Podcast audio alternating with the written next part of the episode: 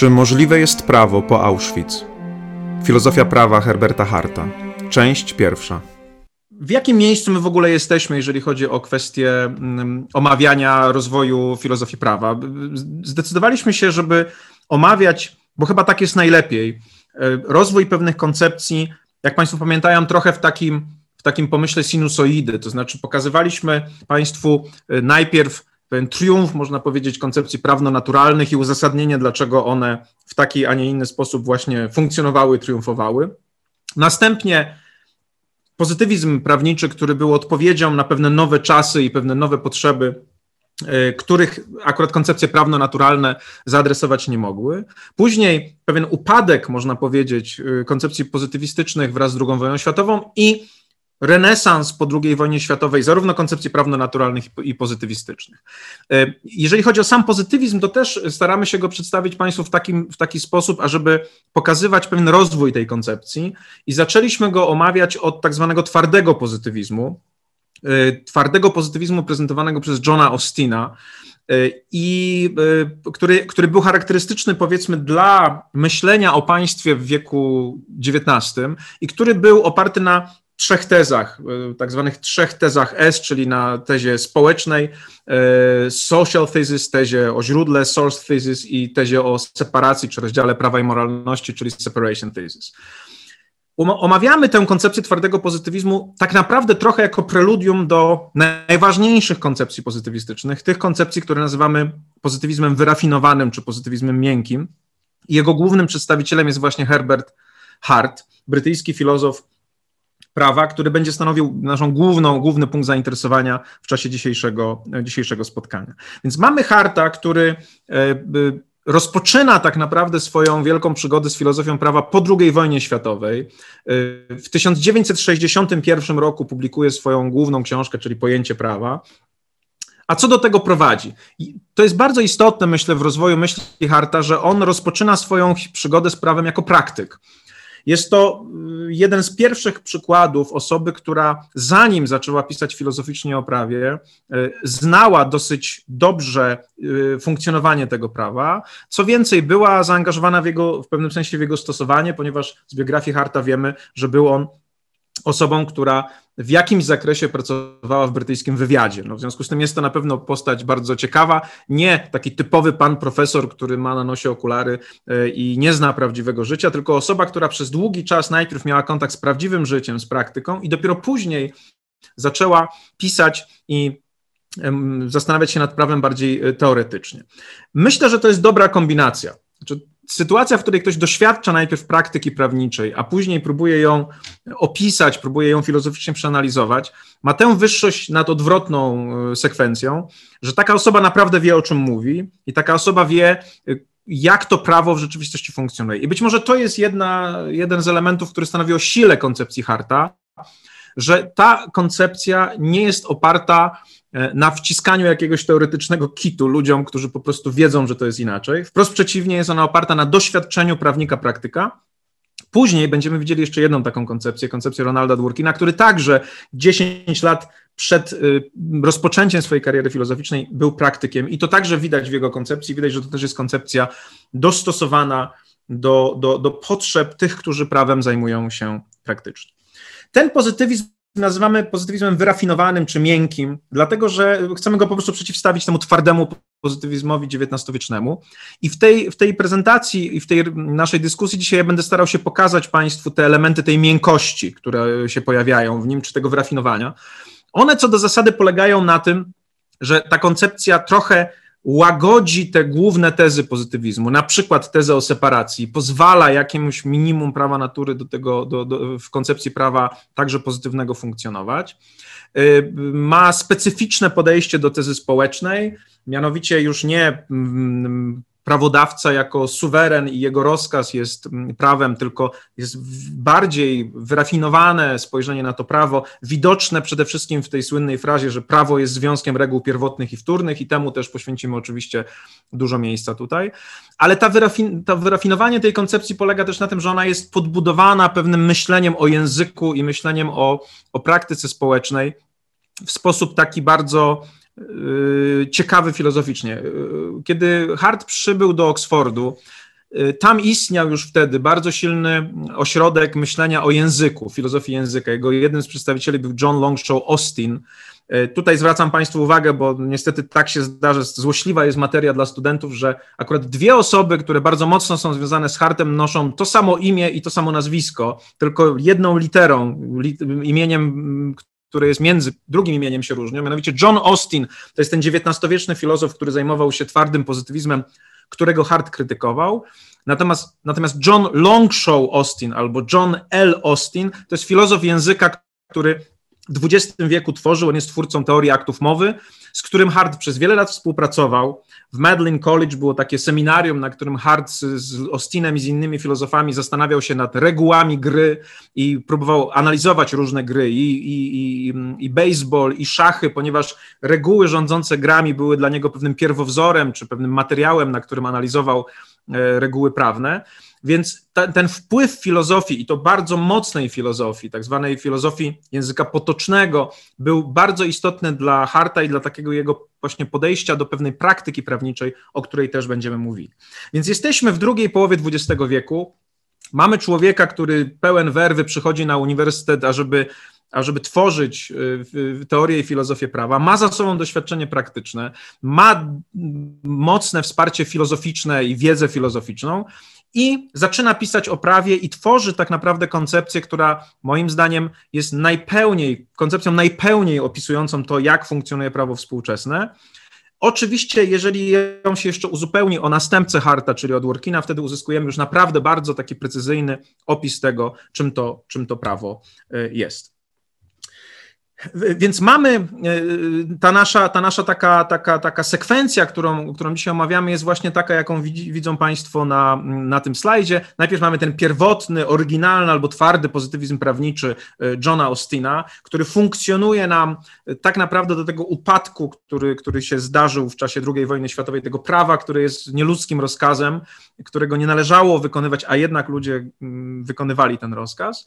Później pojawia się ten wyrafinowany pozytywizm prawniczy, który zaczyna się od Harta, ale ma oczywiście innych jeszcze e, kontynuatorów, także w Polsce, między innymi Wróblewskiego, Ziembińskiego. Hart Książka Harta, Pojęcie prawa, uznawana jest za najbardziej wpływową książkę w filozofii prawa w wieku XX. W związku z tym w sposób naturalny te elementy wynikające z tej, z, tej, jego pracy wpływają na to, jak myślimy o prawie, jak filozofowie myśleli o prawie. I, i później mamy jeszcze pewien, pewne dodatkowe elementy rozwoju w pozytywizmie. Wyróżnia się taki pozytywizm inkluzywny i pozytywizm ekskluzywny, które, e, które e, nazywają się tak, dlatego że pierwszy z nich uwzględnia wartości moralne w prawie i uważa, że one odgrywają jakąś rolę. Pozytywizm ekskluzywny jest w pewnym sensie taki, takim, takim to są tacy talibowie pozytywistyczni, znaczy uważają, że ten rozdział od moral, prawa od moralności jest całkowity. Wydaje się, że kiedy uwzględnimy uwagi Dworkina, który nie był pozytywistą, no ale był człowiekiem w bardzo ciekawy sposób i mądry, piszącym o prawie, wydaje się, że obecnie całkowity pozytywizm ekskluzywny jest trochę trudny do obrony, choć on ma, ma oczywiście swoich, swoich zwolenników i relacja prawa i moralności, ona jest cały czas przedmiotem dyskusji. Jest ona oczywiście także przedmiotem dyskusji w życiu, w życiu naszym codziennym. Dyskusja na temat y, regulacji aborcji jest, jest najlepszym przykładem takiej sytuacji, gdzie kwestie prawne mieszają nam się z kwestiami moralnymi i bardzo ważne jest żeby to, żeby mieć narzędzia, które nam to pozwolą, pozwolą y, oddzielić.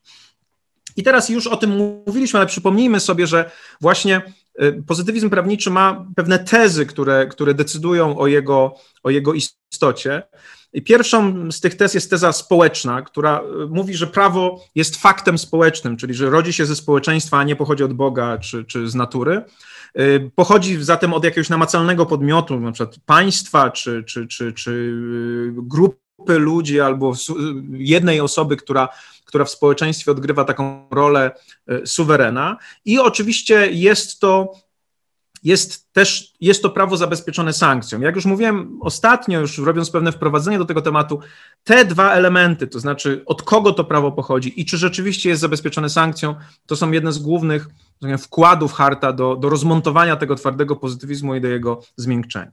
I teza o rozdziale, która też jest oczywiście kluczową tezą pozytywizmu, nie istnieje konieczny związek walidacyjny między prawem i moralnością, a więc y, zakłada się, że koncepcje prawno-naturalne są błędne. Ten, to oddzielenie prawa i moralności jest jednym z, z kluczowych elementów i też zobaczymy, jak on, jak wygląda wygląda u Harta. Więc zobaczmy teraz, w jaki sposób Hart podchodzi do tej pierwszej tezy, kluczowej tezy pozytywizmu, czyli do tezy społecznej, a więc co ma do powiedzenia o źródłach i naturze, e, naturze e, prawa. Więc Hart, jak już sobie powiedzieliśmy na ostatnim wykładzie, zaczyna od takiej dewastującej krytyki Austina, mówiąc, że podejście austinowskie to XIX-wieczne, że prawo pochodzi od suwerena, jest zabezpieczone sankcją, jest po prostu nie do, nie do utrzymania, z wielu powodów. Po pierwsze, istnieją przykłady e, regulacji, które e, w żaden sposób nie dadzą się e, pogodzić z tym, co mówi Austin, i zaraz do tego przyjdziemy. Ale przede wszystkim Hart, jak Państwo pamiętają z tej koncepcji takiego paradoksu bandyty, o którym także już w, w poprzednim wykładzie mówiliśmy, pokazuje pewną, pew, następującą rzecz prawo rozumiane jako rozkaz suwerena zabezpieczony sankcją jest w pewnym sensie zbyt brutalne. Jest, jest jak siła, jest, jest, jest narzucone społeczeństwu, nie dając mu szansy w żaden sposób partycypować ani w jego tworzeniu, ani nie dając mu szansy, e, e, można powiedzieć, i zinternalizować tych, tych reguł, jest czymś narzuconym w pewnym sensie z zewnątrz. Hart używa tego paradoksu bandyty, mówiąc, że jeżeli byśmy myśleli o prawie jako, tak jak myśli o nim Austin, no to nie da się odróżnić tak naprawdę prawodawcy od bandyty, tak jak, prawo, jak bandyta grozi nam bronią czy śmiercią, jeżeli nie oddamy pieniędzy, tak samo prawodawca grozi nam sankcją, jeżeli czegoś nie zrobimy. To jest prawo, które jest bardzo prymitywne tak naprawdę.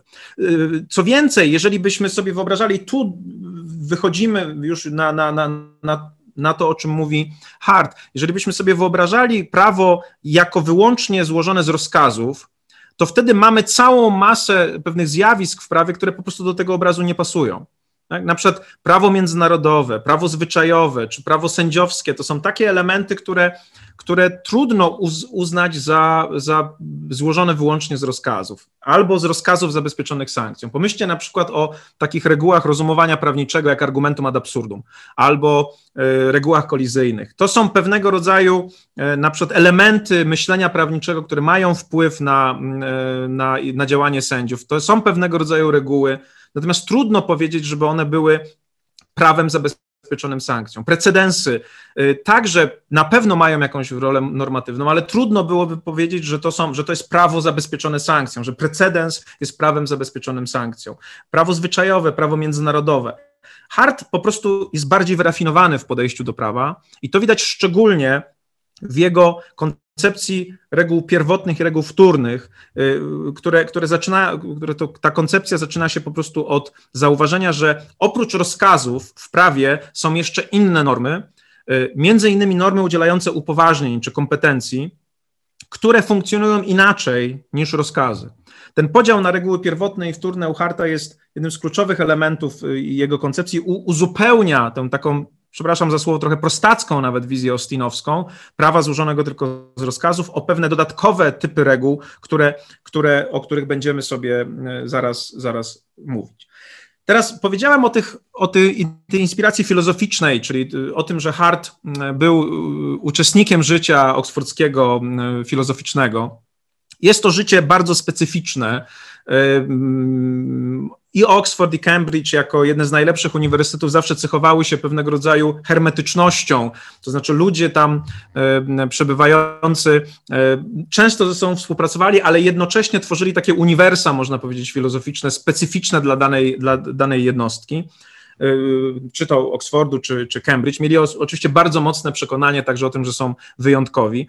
Że John Longshaw Austin, który jak powiedziałem, był inspiracją filozoficzną dla Herberta Harta, w ogóle na przykład bardzo mało publikował. No i są takie analizy, które mówią, że w tym czasie właściwie naukowcy pracujący na tych uniwersytetach, no Wittgenstein także oczywiście mało publikował, z kolei w Cambridge, byli tak pewni swojej wartości, że nie musieli publikować, bo e, jeżeli e, ktoś, wszyscy ważni ludzie, którzy mieli coś do powiedzenia, tam właśnie pracowali i mogli ze sobą porozmawiać, a ktoś spoza tych ośrodków, jak głosi ich takie bardzo mocno pyszne przekonanie na pewno nie ma racji. W związku z tym to były bardzo specyficzne środowiska, które właśnie spotykały się często jak mówiłem, na tym seminarium dotyczącym y, gier, i gdzie oni analizowali praktykę gier po to, żeby oddać y, praktykę prawa. Natomiast y, to oczywiście nie były tylko spotkania, nie tylko dyskusje. Koncepcje języka, które wychodzą od Johna Longshaw Austina są bardzo bardzo interesujące. Mianowicie można powiedzieć, że przed Austinem o języku myślano w kategoriach struktury i strukturalizmu, jako pewnym zbiorze reguł, gramatyki, pewnego rodzaju e, elementów, które są uporządkowane w jakichś relacjach do siebie. E, natomiast John Longshaw Austin ze swoją filozofią języka potocznego zwrócił uwagę, że język to przede wszystkim żywa praktyka. Użycie jest ważne. Praktyka rozumiana jako użycie języka w konkretnej sytuacji. I z tego wyprowadzał pewne konkluzje, które dla prawników, jak się okaże, są absolutnie kluczowe. Można w pewnym sensie powiedzieć, że myślenie strukturalistyczne o języku to jest myślenie poprzez gramatykę, natomiast y, myślenie to, które zaprezentował John Logshaw Austin, które można nazwać takim myśleniem zdarzeniowym, myśleniem y, praktycznym, to jest myślenie o języku przez praktykę. I teraz, kiedy przypomnicie sobie, jak uczyli, uczycie się języka, to dobrze to obrazuje uczenie się języka swojego własnego, natywnego i języka obcego. Nasz język, na przykład polski, jeżeli on jest naszym pierwszym językiem, był uczony w praktyce uczestniczenia w pewnych, w pewnych zachowaniach językowych. Widzieliśmy naszych rodziców, widzieliśmy inne osoby językiem posługujące się, byliśmy otoczeni praktyką. Nikt nam nie tłumaczył, jak byliśmy mali, co to jest rzeczownik, czasownik e, czy, czy zdanie podrzędnie złożone. Po prostu przesiąk, przesiąknęliśmy tą praktyką i nauczyliśmy się mówić językiem, będąc jego uczestnikiem. Najczęściej języka obcego uczymy się odwrotnie. Najpierw uczymy się gramatyki, często jeśli przeuczamy tej gramatyki, nawet mamy pełną głowę zasad i reguł, ale nie potrafimy tym językiem mówić, jeżeli ktoś nas wrzuci na przykład w obcy kraj i będziemy musieli kupić coś na straganie. Nagle jest blokada, prawda? Bo znamy wszystkie reguły, ale nie mamy, nie mamy praktyki. Ta różnica w podejściu praktycznym versus podejście teoretyczne, y, podejście od gramatyki do użycia, i odwrotne od użycia do gramatyki, to są bardzo kluczowe, różniące się od siebie podejścia do języka. I akurat to drugie, związane z językiem potocznym, zafascynowało Harta i nadało jego filozofii ten element wyrafinowania polegający na tym, że Hart mógł analizować język prawny jako konkretne zdarzenia w którym akty dokonywane, na przykład akt prawotwórczy, akt interpretacyjny, są zdarzeniami w konkretnym miejscu i czasie, i w związku z tym ma na nie wpływ pewnego rodzaju kontekst, ma na nie wpływ pewnego rodzaju odpowiedź, która się pojawia na te, na te, na te, na te zachowania. To była pierwsza, wydaje się, filozofia prawa, która brała pod uwagę to, że język jest żywą praktyką i wyprowadzała z tego bardzo ciekawe, ciekawe kwestie. Drugi element, powiązany w pewnym sensie z, z, z, tym, z tym elementem filozoficznym, to jest kwestia podejścia do definicji czy do kryteriów, e, które, e, które, które, które się, którymi się posługujemy, kiedy mówimy w języku czy myślimy językiem. Mianowicie do Johna Longshaw Austina, e, do Harta także, myśl, myślenie o języku miało charakter kryterialny. Znaczy, myślenie kryterialne o języku, języku jest elementem takiego marzenia, żeby stworzyć język idealny, żeby stworzyć język doskonały, żeby było jasne, do czego konkretnie nasze słowa się odnoszą, żeby to odniesienie było bardzo precyzyjne, a w związku z tym, żeby język był absolutnie pewnym narzędziem nazywania świata. Wiara w to, że można taki język stworzyć, oparta jest na przekonaniu, że język może być oparty na precyzyjnej definicji, która ma charakter kryterialny. Jeżeli na przykład chcemy powiedzieć, co to jest stół, no to możemy sformułować sobie definicję, że jest to rzecz złożona z blatu i czterech nóg, dajmy na to. Y, to będzie pewna jakaś definicja i wtedy będziemy się tą definicją, która zawiera kryteria jakieś, właśnie to, że coś musi mieć blat i cztery nogi, posługiwać w naszym życiu, to znaczy będziemy wszystkie rzeczy, które spełniają te definicje nazywać, nazywać stołem. Podobnie można byłoby sobie wyobrazić, że jesteśmy w stanie zdefiniować, czym jest prawo albo czym jest ważna reguła prawna, i wtedy rozpoznawać za każdym razem, czy rzeczywiście dana reguła jest ważna, czy też jest, y, jest nieważna. Okazuje się, że to podejście kryterialne, które właśnie wydaje się, że tak bardzo porządkuje rzeczywistość, jest po prostu błędne. Wynika to z tego, że po pierwsze jest niezwykle trudno sformułować wszystkie kryteria, które muszą się znaleźć w definicji. Już nawet ta moja definicja prosta dotycząca stołu jest błędna, bo przecież są stoły, które wcale nie muszą mieć czterech nóg. Są stoły, które mają jedną nogę albo w ogóle jej nie mają, po prostu są na przykład przymocowane jednym, jedną ze stron blatu do ściany. E, w związku z tym e, powstaje pytanie, jaki charakter miałyby mieć te kryteria. kto je ustala, co zrobić wtedy, kiedy coś danego kryterium, jednego z kryteriów nie spełnia, ale spełnia inne, albo spełnia więcej kryteriów niż są zawarte w definicji. Jak zobaczycie, kiedy będziemy o tym dyskutować później, na konkretnych przykładach harta, to jest niezwykle istotne zagadnienie, które musi zostać poddane analizie przez nas, jako przez prawników, bo nasza rola polega po prostu na aplikowaniu języka do świata. Tak, my czytamy y, tekst, w którym jest powiedziane, są użyte pewne słowa, takie jak, nie wiem, zabójstwo, gwałt, ważny testament, E, ważna decyzja administracyjna, nadpłata podatku, e, obrona konieczna. To są, to są pewne, to jest język prawa, ale tak naprawdę istota tego języka pojawia się dopiero wtedy, kiedy my tymi nazwami określamy coś w rzeczywistości. I sędzia mówi, to jest zabójstwo, wydając wyrok, albo mówi, to jest obrona konieczna, albo ktoś mówi, to jest nadpłata podatku, albo to jest gwałt, albo to jest, co, to jest, to jest, nie, to jest nienależyta staranność język prawniczy działa w momencie jego aplikacji do świata, więc tak naprawdę my, w szczególności sędziowie, musimy mieć pewnego rodzaju metodę ustalania, co w świecie językowi prawnemu odpowiada, a co nie. Tak? Co jest obroną konieczną, a co nie jest obroną konieczną. I jak się okazuje, oczywiście marzylibyśmy o tym, żeby język prawa był tak idealny, żeby były ustalone bardzo precyzyjne kryteria, nie wiem, siedem kryteriów obrony koniecznej. I żeby można było za każdym razem niemal automatycznie pokazać, dana sytuacja spełnia, dana sytuacja nie spełnia. Wtedy właściwie także bylibyśmy niepotrzebni, bo wtedy wyroki mogłyby wydawać maszyny, y, odpowiednio zaawansowane komputery, które by po prostu sprawdzały, y, czy dane kryteria są spełnione, y, czy też nie.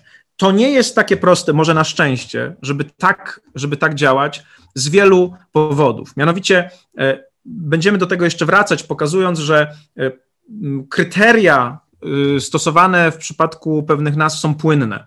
My dopiero w praktyce widzimy, którego rodzaju kryteria są tak naprawdę ważne, e, a które nie.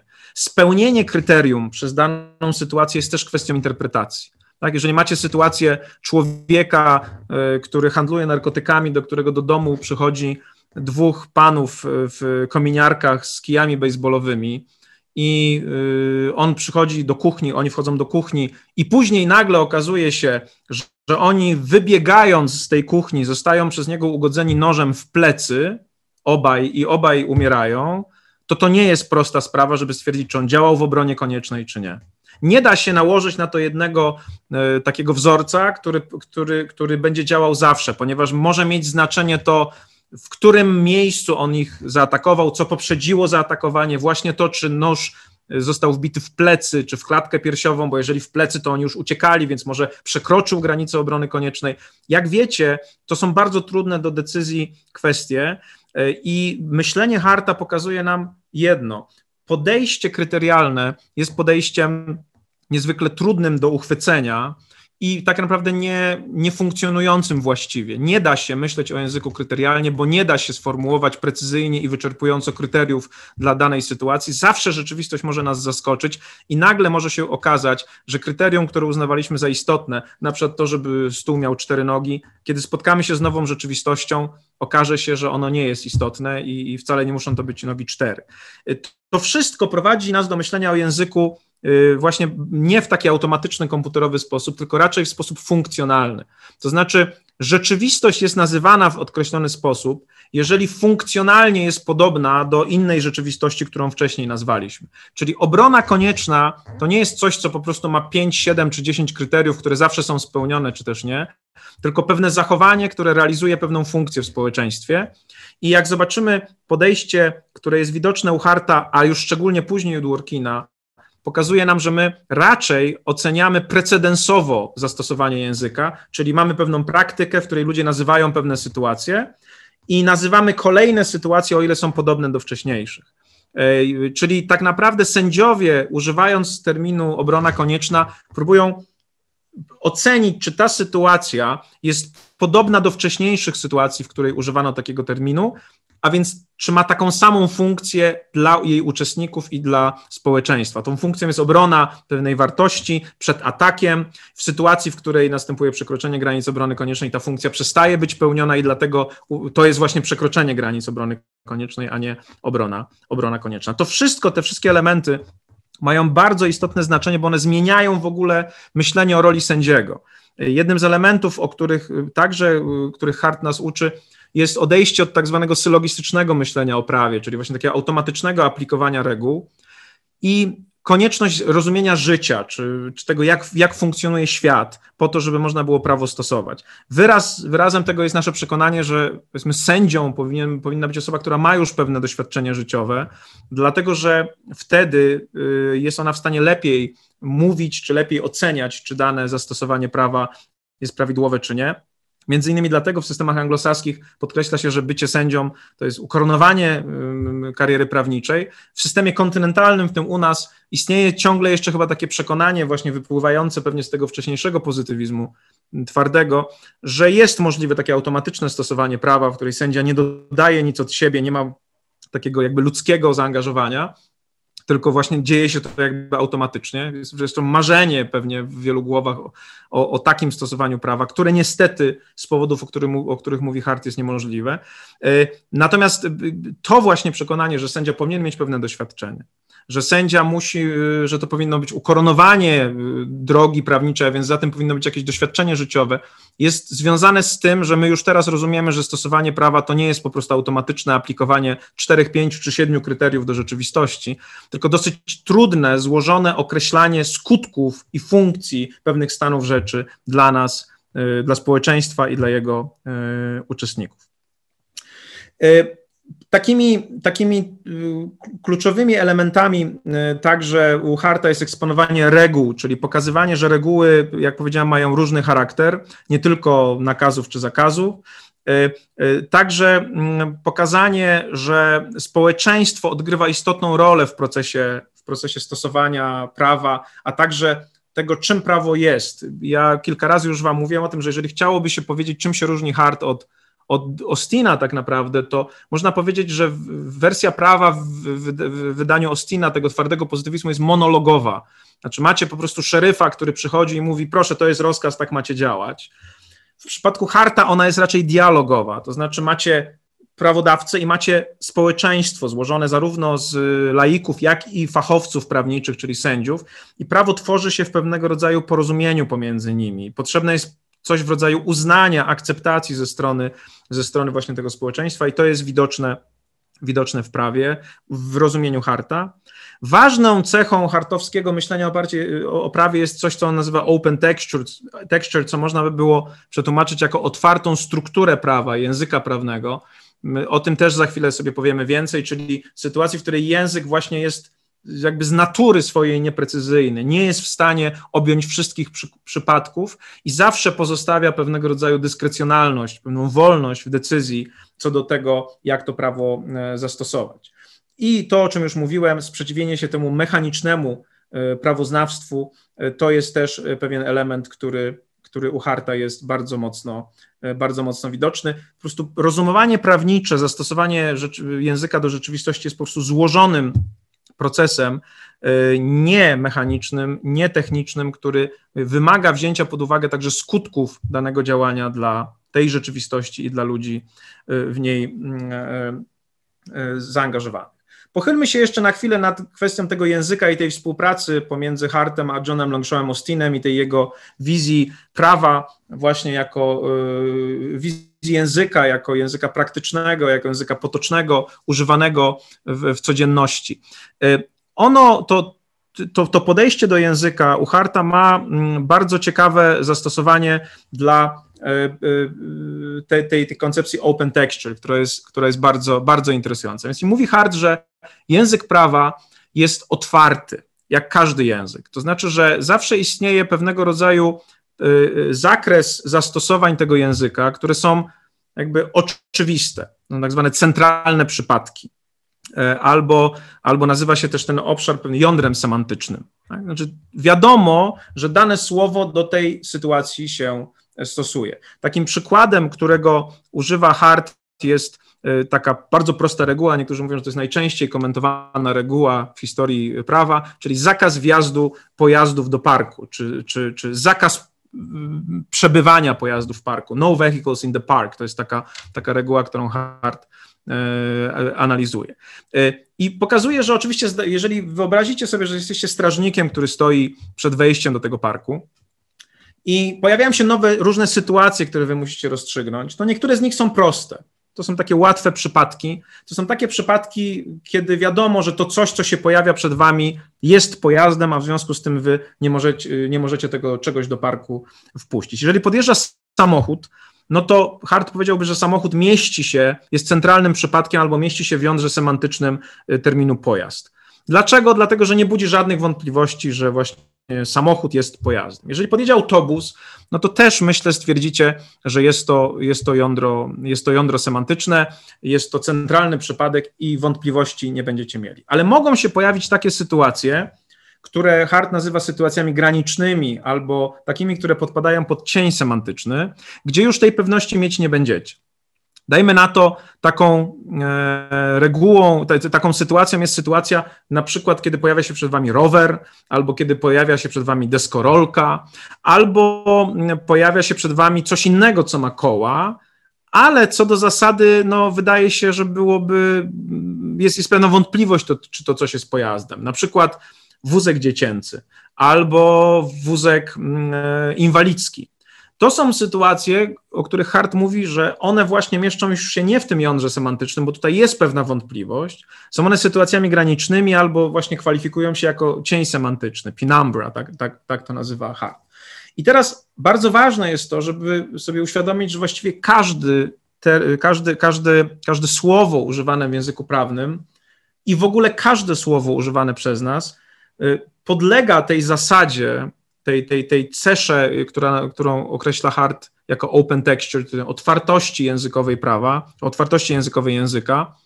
E, mianowicie, że właściwie zawsze możemy powziąć, powziąć pewną wątpliwość, jeżeli tylko przypadek, do którego stosujemy e, dane słowo, jest wystarczająco trudny.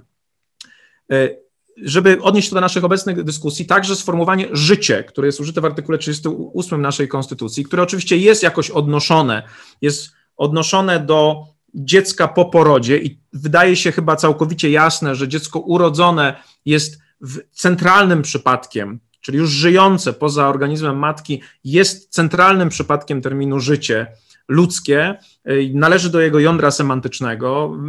Wynika to z tego, że nikt nie, nie, nie twierdziłby pewnie, mam nadzieję, że, że, że to coś, co już się pojawia po urodzeniu, to nie jest życie a więc usuwałby go z, z, spod, tego, spod tego terminu. Natomiast istnieje pewnie pewna wątpliwość, czy to, co nazywa, czy mamy prawo nazwać życiem ludzkim to, co się, co się dzieje od poczęcia do, do urodzenia. I tutaj oczywiście są też pewnie sytuacje, co do których mamy mniejsze wątpliwości, y, i, i, i, większe pewnie wątpliwości. Tak? Można, wiadomo, że w regulacjach aborcyjnych 12 tydzień od poczęcia jest takim takim, taką kluczową, ważną granicą i pewnie y, różnicuje się ochronę życia w zależności od tego, bardzo często różnicuje się ochronę życia w zależności od tego, czy stosuje się ją do tego momentu przed 12 tygodniem, czy po 12 tygodniu. Są pewnie takie regulacje, które w ogóle jeszcze inaczej do tego podchodzą. Y, pokazuję te dwa przykłady. Jeden można powiedzieć banalny, pojazd jego odniesienie się do takiej sytuacji jak, jak samochód, autobus, rower. I drugi niebanalny, jeden z podstawowych, yy, można powiedzieć, sporów w, w, w prawie, czyli życie, czy życie ludzkie, żeby pokazać, że rzeczywiście open texture jest cechą każdego terminu, a im bardziej oczywiście on jest ogólny, tym więcej wątpliwości, tym więcej tej właśnie nieostrości języka i tego, czy możemy stosować do danej rzeczywistości dane określenie, czy nie. Nawet śmierć, jak się okazuje, chociaż wydawałoby się, że ten moment jest, jest bardzo, bardzo jasny, czyli jakieś ustanie po prostu czynności życiowych, ci z Was, którzy zajmują się medycyną, czy wiedzą coś na ten temat, yy, mają świadomość, że nawet ten moment jest bardzo trudny do określenia. Tak? Są przecież pewne sytuacje pośrednie. Yy, oczywiście próbuje się wskazywać, że śmiercią jest śmierć tam pnia mózgu na przykład, ale nieraz także jest trudne w ogóle stwierdzenie tego, na jakim etapie to ustanie tych czynności w danym przypadku jest. Więc nawet tak wydawałoby się kiedyś pewnie precyzyjne sformułowania jak śmierć i, i, i, stwierdzenie, że ktoś nie żyje, na przykład, a ktoś żyje, wydawałoby się, że może być oparte na jasnych kryteriach, już jasne nie jest. Medycyna się tak mocno rozwija, że ktoś, kto pewnie według starych kryteriów już dawno byłby uznany za zmarłego, nadal właśnie z powodu możliwości podtrzymywania funkcji życiowych za takiego uznawany nie jest. Więc ta, ta idea jądra semantycznego e, i, i, tych, i cienia semantycznego jest bardzo istotna dla Harta. Co więcej, ona wiąże się jeszcze, jeszcze z jednym zagadnieniem, mianowicie z zagadnieniem dys, dyskrecjonalności prawniczej tego, ile my mamy wolności w naszych, w naszych rozstrzygnięciach. I Hart tutaj proponuje rozwiązanie, które potem jest poddane krytyce, między innymi przez Dworkina i do niego, do niego później wrócimy.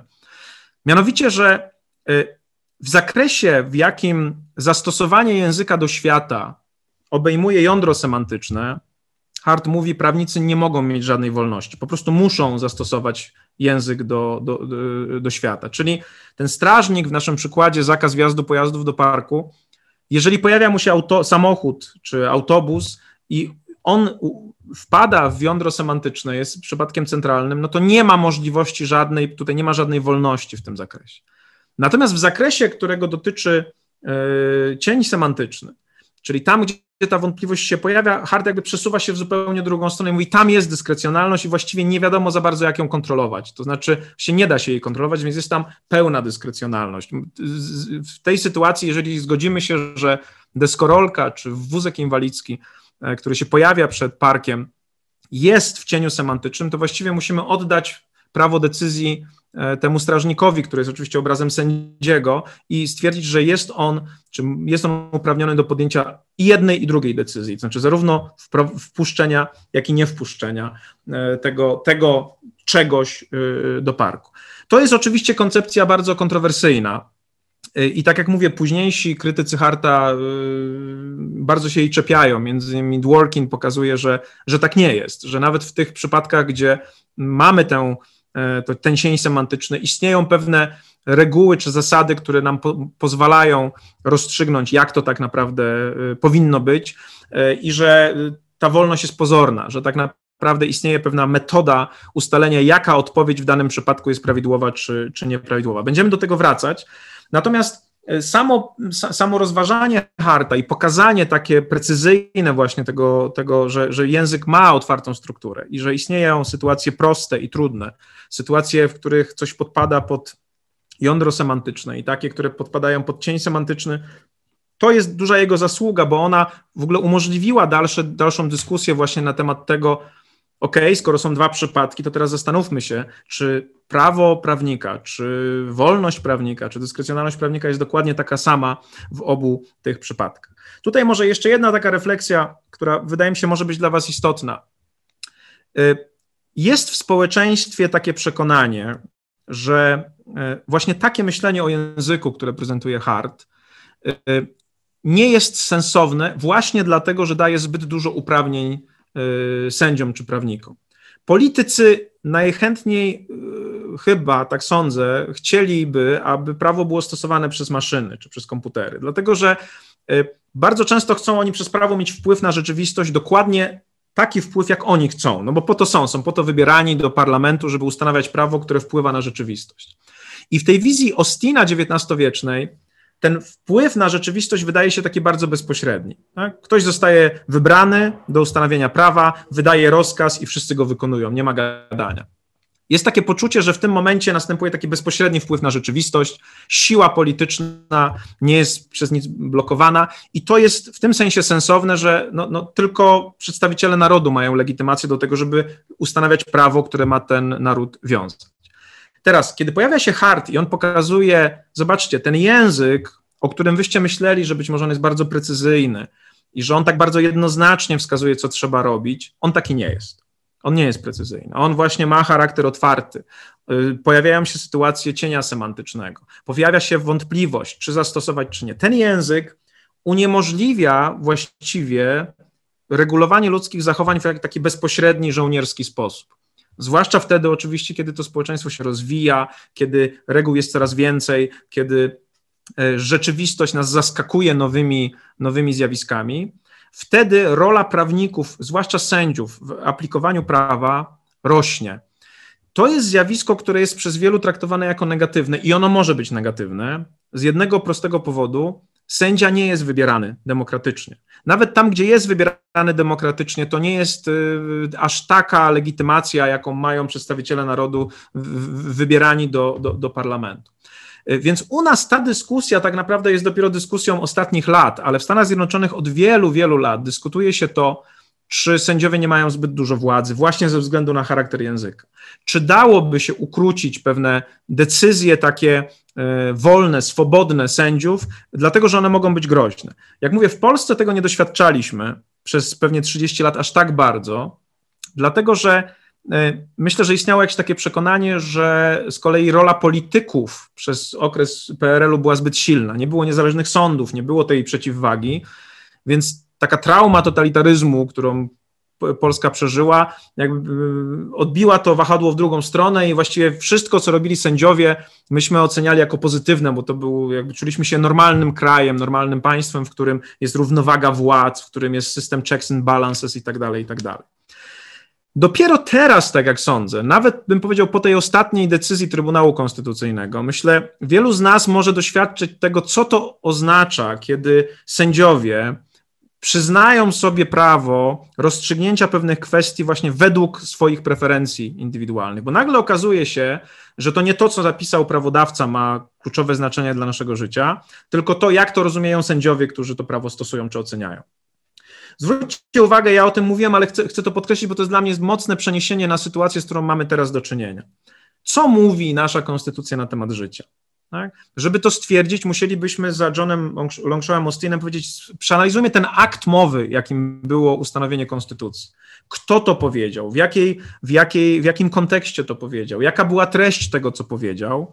Sprawdźmy też, czego nie powiedział, a mógł powiedzieć. Już wspominałem o tym, że przecież artykuł 38 mógł być uzupełniony i była taka próba, aby go uzupełnić o ten element do określenia, że to chodzi o życie od poczęcia do naturalnej śmierci i nie dokonano tego aktu mowy, czyli nie zaakceptowano tej propozycji. Mamy konstytucję, która przez wiele lat była oceniana przez naszych polityków, między innymi przez Jarosława Kaczyńskiego czy przez Kościół katolicki jako niechroniąca życia, bo właśnie między innymi ze względu na odrzucenie tej poprawki, a nagle po 30 latach mamy do czynienia po kilkudziesięciu latach, może nie 30, z sytuacją, w której ludzie mówią, ale ta konstytucja właśnie chroni życie. Ona chroni i to chroni bardzo mocno, nawet w tym obszarze, w którym, jak wcześniej mówiliśmy, ona naszym zdaniem nie chroniła. To jest sytuacja, w której musimy sobie zadać pytanie, kto o tym zdecydował? Czy prawodawca konstytucyjny, czyli ten, który miał legitymację do tego, czyli ten, kto pisał konstytucję, czy ci, którzy tę konstytucję teraz czytają? Czy ci, którzy teraz w tę konstytucję wprowadzają pewnego rodzaju treść, której tam wcześniej nie było. Żeby była jasność, to nie dotyczy tylko sytuacji, w której na przykład my jesteśmy liberalni, a ktoś jest konserwatywny i nam się nie podoba to, że ktoś na przykład, nie wiem, czyni przepisy dotyczące aborcji bardziej Yy, konserwatywnymi. Kiedy w Stanach Zjednoczonych yy, pojawiło się orzeczenie Roe vs. Wade w latach 70., które było z kolei liberalne, dlatego że zakładało, że po prostu ciąża jest prywatną w pewnym sensie sprawą kobiety i bazowało nie na kwestiach godności życia nienarodzonego, tylko na prawie do prywatności kobiety, czyli na zupełnie innej wartości niż to jest u nas rozstrzygane. Pojawiały się z kolei głosy po stronie przedstawicieli yy, pewnego myślenia konserwatywnego, którzy Y, w pewnym sensie słusznie mówili, czy to prawo do prywatności jako obejmujące prawo do aborcji było zawsze elementem naszej konstytucji od dwóch, dwóch setek lat, czy też zostało tam odnalezione niejako przez tych sędziów, którzy akurat mają liberalne poglądy w latach 70. Nie jest moją rolą i rolą filozofii prawa na tym etapie rozstrzygać, kto miał rację, czy regulacje aborcyjne powinny być liberalne czy konserwatywne. Nie, nie to jest przedmiotem naszej rozmowy.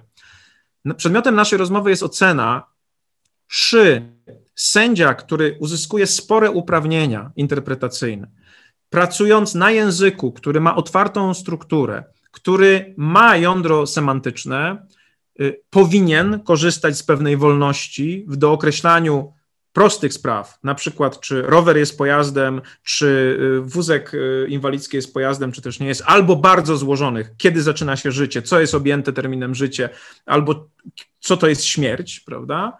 Czy też to powinno być ułożone inaczej. są w naszym społeczeństwie, nie tylko w naszym, ludzie o przekonaniu, że sędziowie nie powinni mieć tego prawa, że powinni być takimi właśnie ustami ustawy, w tym sensie, żeby transmisja pewnych wartości z prawa do praktyki przebiegała bez ich ingerencji. W pewnym sensie Hart mówi, to jest niemożliwe. Ale to nie dlatego, że ci sędziowie są tacy źli albo że tak bardzo chcą ingerować, tylko dlatego, że taka, taka jest materia, w której pracują, taki jest język. Język jest wrażliwy na kontekst. Język w zależności od tego, do czego jest stosowany, albo może nam się wydaje, że coś obejmuje, albo nie. E, definicje, nasze marzenie o ścisłej definicji jest niezwykle trudne do określenia, y, bo być może wydaje wam się, i są nieraz takie głosy, że przecież wystarczy zdefiniować pojazd co do kwestii na przykład, nie wiem, pojemności silnika, prawda? Albo powiedzieć, że w ogóle stworzyć bardzo precyzyjne słowo pojazd silnikowy, pojazd niesilnikowy i tak dalej, i tak dalej. Oczywiście rzeczywistość jest o wiele bogatsza. Są przykłady z dyskusji, które Hart miewał między innymi z Fullerem, y, przykład następujący, czy czołg jest pojazdem? No oczywiście, że tak. Prawda? Czy w związku z tym zgodne z zakazem przebywania pojazdów w parku, czyli z tym zakazem no vehicles in the park, będzie sytuacja ustanowienia monumentu e, w postaci czołgu, sprawnego czołgu, który był wykorzystywany w czasie II wojny światowej, jak Rudy 102, prawda? który zostanie postawiony na monumencie w tym parku. No ktoś powie, to jest abstrakcyjny przypadek, wydziwiony, no ale, ale jest to przypadek, który można sobie wyobrazić. Czy w tej sytuacji należałoby odnieść się do, jak, jak się odnieść do takiej sytuacji? Czy można ją objąć definicją? Tak? Jeżeli zdefiniujemy silnikowo, że tak powiem, pojazd, no to czołg będzie miał ten silnik. Y, no, ktoś powie, no dobrze, ale to może w takim razie zdefiniujmy to w taki sposób, że to musi być zgodne, musi być możliwe do poruszania się, prawda? No ale wtedy, nie wiem, ktoś podjedzie ambulansem, prawda? Y, znowu pojawi się nowa sytuacja. Jeżeli nie ma reguły, która wyłącza y, ten zakaz w stosunku do samochodów niosących pomoc, no to znowu będziemy mieli wątpliwość, w jaki sposób postąpić. Y, być może wydaje Wam się na tym etapie naszej rozmowy, że Hart przesadza i że da się precyzyjnie, bardzo precyzyjnie określić wszystkie sytuacje, Natomiast proszę Was, żebyście zaufali, bo to był naprawdę niezły gość w zakresie myślenia i o języku i, i, i o prawie. Tak naprawdę, gdybyście chcieli rozwiązać wszystkie przyszłe sytuacje, musielibyście zrezygnować z generalności abstrakcyjności języka prawnego i wrócilibyście do kodeksu Hammurabiego i do, do, do, do takiego bardzo konkretnego, bardzo kazuistycznego regulowania sytuacji, a rzeczywistość i tak was później by wyśmiała, bo jest bogatsza niż wszystko, co sobie możemy wyobrazić. No, znowu pojawiłaby się jakaś sytuacja, której nie przewidzieliśmy, bo, bo tak po prostu funkcjonuje nasze myślenie o świecie, że nasze słowa tak naprawdę opierają się na tym, czego już doświadczyliśmy. Natomiast to, co nowe, jest bardzo trudno obejmowalne tym, tym, tym, tym doświadczeniem. W związku z tym przekonanie, że da się uzupełnić, yy, że da się stworzyć kryteria, że da się określić kryteria dla yy, słów, których używamy w prawie, to, to rzecz trudna do, trudna do, do, do przyjęcia. E, co więcej, to, o czym mówi Hart, e, pokazuje nam mm, jeszcze jeden problem, mianowicie, że to do określenia jest niemożliwe także w odniesieniu do samego słowa prawo. To znaczy, prawo też jest słowem, tak, które, czy ważna reguła też jest jakimś wyrażeniem. Stwierdzenie, co jest ważnym elementem prawa, a co nie jest, też poddane jest tym samym tym samym zasadom. To znaczy, jest nam niezwykle trudno przewidzieć wszystkie możliwe sytuacje, które mogą się zdarzyć na przykład w procesie tworzenia prawa, żeby stwierdzić, czy coś jest ważne, czy nieważne. E, znowu możemy sobie, możemy sobie wziąć przykład tego rozstrzygnięcia Trybunału Konstytucyjnego z października. Są ludzie, którzy mówią, że to jest ważne rozstrzygnięcie, są ludzie, którzy mówią, że to jest rozstrzygnięcie nieistniejące. Jak to rozstrzygnąć? Nigdy nie było takiej sytuacji w naszej historii, że mieliśmy sąd konstytucyjny, którego skład był kwestionowany tak mocno ze względu na uczestnictwo nielegalnie powołanych sędziów. Więc można powiedzieć, że nasze stare pojęcia ważności, ostateczności stają trochę bezradne wobec tej nowej rzeczywistości. Tak, co zrobić z sądem, który e, znowu można by było zastosować e, koncepcję gier, która interesowała i Harta, i e, Johna Longshaw Austina. Jeżeli ktoś po 15 ruchu w szachach rozwalił szachownicę albo dostawił sobie figury i grał dalej, to 35 ruch jest ważny czy nieważny? Ktoś może powiedzieć, no ale gra toczyła się dalej, no więc być może była akceptacja obu stron, ale ktoś może nie, no jest grzech pierworodny, tam ktoś dostawił figury, ktoś zmienił zasady tej gry w trakcie jej trwania, to już nie może być taka sama gra. Y, to są sytuacje, które pokazują, że te nawet kluczowe pojęcia dla funkcjonowania prawa, czyli co jest ważną regułą, co jest ważnym wyrokiem sądu, są także poddane tej samej, temu samemu zjawisku językowemu, o którym mówił Hart, i że zawsze może pojawić się jakaś rzeczywistość, która nas zaskoczy i będzie wymagała podjęcia pewnej, pewnej decyzji. Więc nie ulega wątpliwości, że ta wyrafinowaność tego, tej koncepcji hartowskiej, ona dotyczy też w dużej mierze tej roli sędziów. I tak jak mówię, dla wielu, zwłaszcza polityków, ona jest trudna do, do, do uznania czy uwzględnienia, jest ona też, myślę, w pewnym sensie niezgodna z naszą tradycją kontynentalną, która, która jest oparta na takim modelu sędziego jako ust ustawy, czyli kogoś, kto po prostu jest takim automatem aplikacyjnym, właściwie prawie komputerem. To się zaczęło, ta, ta wizja zaczęła się oczywiście od, e, od regulacji po, wprowadzanych po rewolucji francuskiej, od kodeksu Napoleona, który zawierał zakaz interpretacji prawa, który był postrzegany jako właśnie wykręcenie intencji prawodawcy w inną stronę, tak żeby by było tak, jak chcą sędziowie, a nie tak, jak chce prawodawca nowo, nowo ustanowiony. Te kwestie są ważne, bo one pokazują, jak myślenie Harta o języku prawnym rzutuje na pewne społeczne procesy, właśnie relacje między pierwszą władzą i trzecią władzą.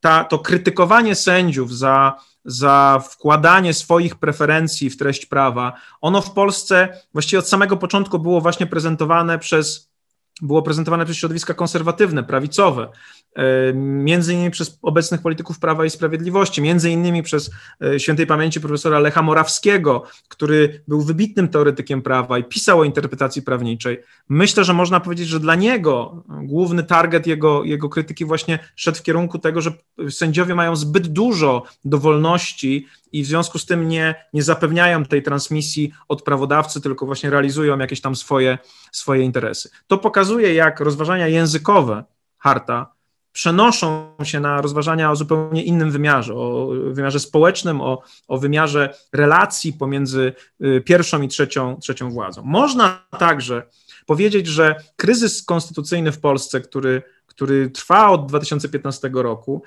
jest znowu przesunięciem w drugą stronę. To znaczy, w tym sensie jest przesunięciem w drugą stronę, że on odbiera sędziom w ogóle y, istotną funkcję.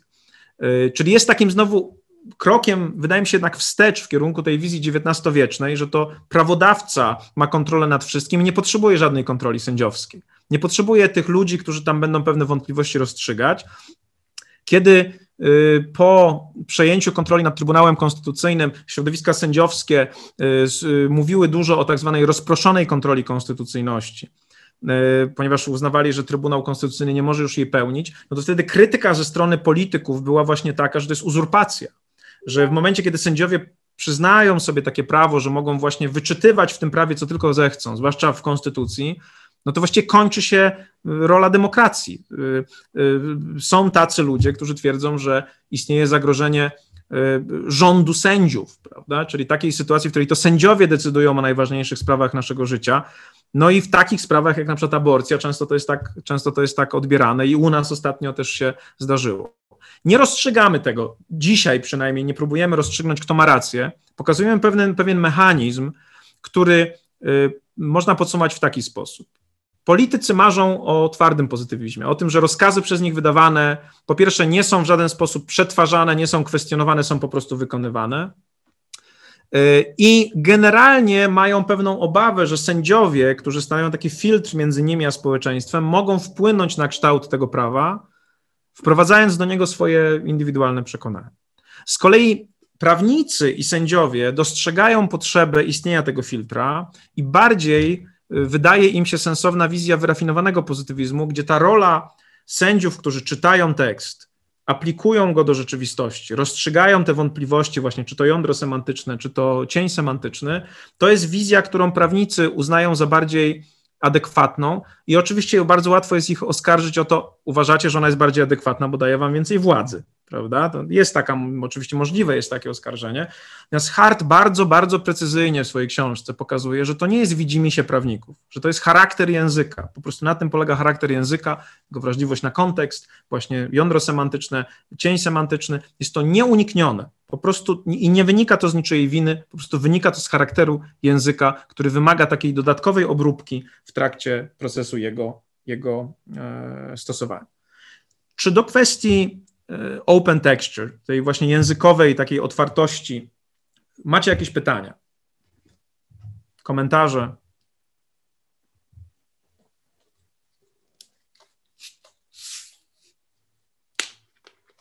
Ja mam pytanie do samej tej początkowej części. Proszę bardzo. Jak odróżnić w takim razie, jak mówiliśmy o tym, jak się rozwijał pozytywizm, pozytywizm ekskluzywny od pierwotnego? E,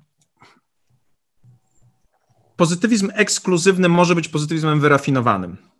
Czyli na przykład może zakładać, że e, istnieje, jak zaraz zobaczymy, reguła uznania, która jest testem dla prawa, że, że dużą rolę odgrywa to rozna, rozpoznanie czy uznanie prawa przez, przez sędziów.